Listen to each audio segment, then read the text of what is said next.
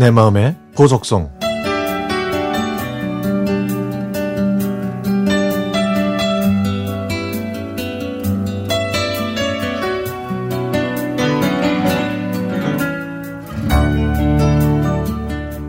저는 제 나이 치고는 보기 드물게 한동준 FM 팝스를 좋아하는 중학교 3학년 남학생입니다. 중학교 1학년 때는 코로나 때문에 학교 가는 날이 거의 없어서 하루 종일 집에만 있었더니 활발했던 제 성격이 조용하고 과묵하게 바뀌었네요. 그해 연말 코로나가 좀 잠잠해졌을 때 학교 도서관에서 일일 독서 캠프를 진행했는데요. 저는 친구도 만들 겸 해서 신청했습니다. 그리고 그곳에서 그 친구를 처음 만났죠.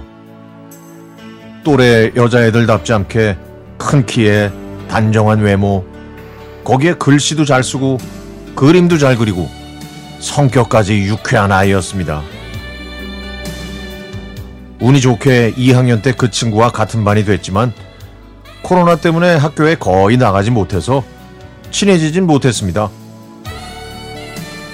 나중엔 남자아이들과 친해졌는데 그 중 한 명이 조용히 다가와서 그 여자아이를 좋아하냐고 물어보더라고요. 저는 부정해봐야 소용없을 것 같아서 어떻게 알았냐고 물어봤더니 무지하게 티가 난다고 하더라고요. 얼마 후엔 같은 다른 친구가 와서는 제가 좋아하는 걸 당사자도 알고 있다고 전해줬습니다. 자꾸 이런 얘기 들리니까 제가 좋아하는 그 친구는 저를 싫어한다고 하더라고요. 그리고 2학기가 되자 학교 축제가 열렸습니다. 평소 활달한 성격에 학생 자치회 임원과 반장까지 했던 그 친구는 열심히 축제를 준비했죠. 여러 가지 축제 순서들 중 하나가 여장 대회였거든요. 남자 출전자가 없어서 그 친구가 걱정이 많았습니다.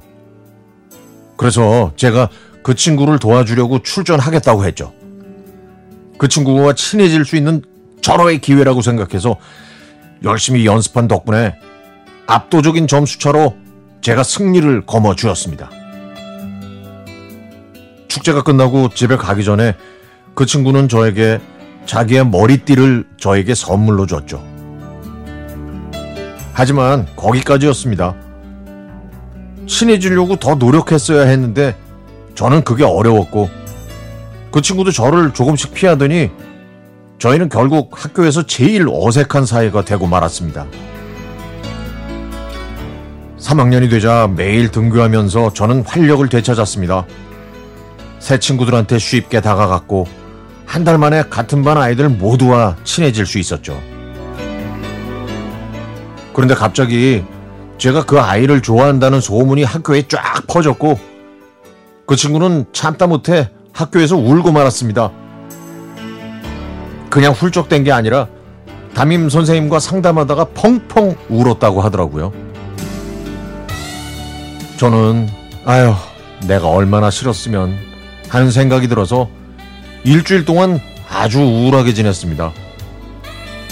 더군다나 그 친구와 저는 일주일에 한 번 있는 배드민턴 동아리 멤버거든요. 근데 그 일이 있은 후부터 그 친구는 동아리 모임에도 나오지 않더라고요.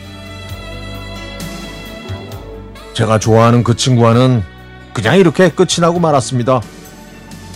2학기가 돼도 이 상황은 달라지지 않겠죠, 뭐.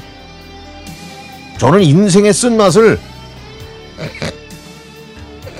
중학교 3학년 때 배웠네요.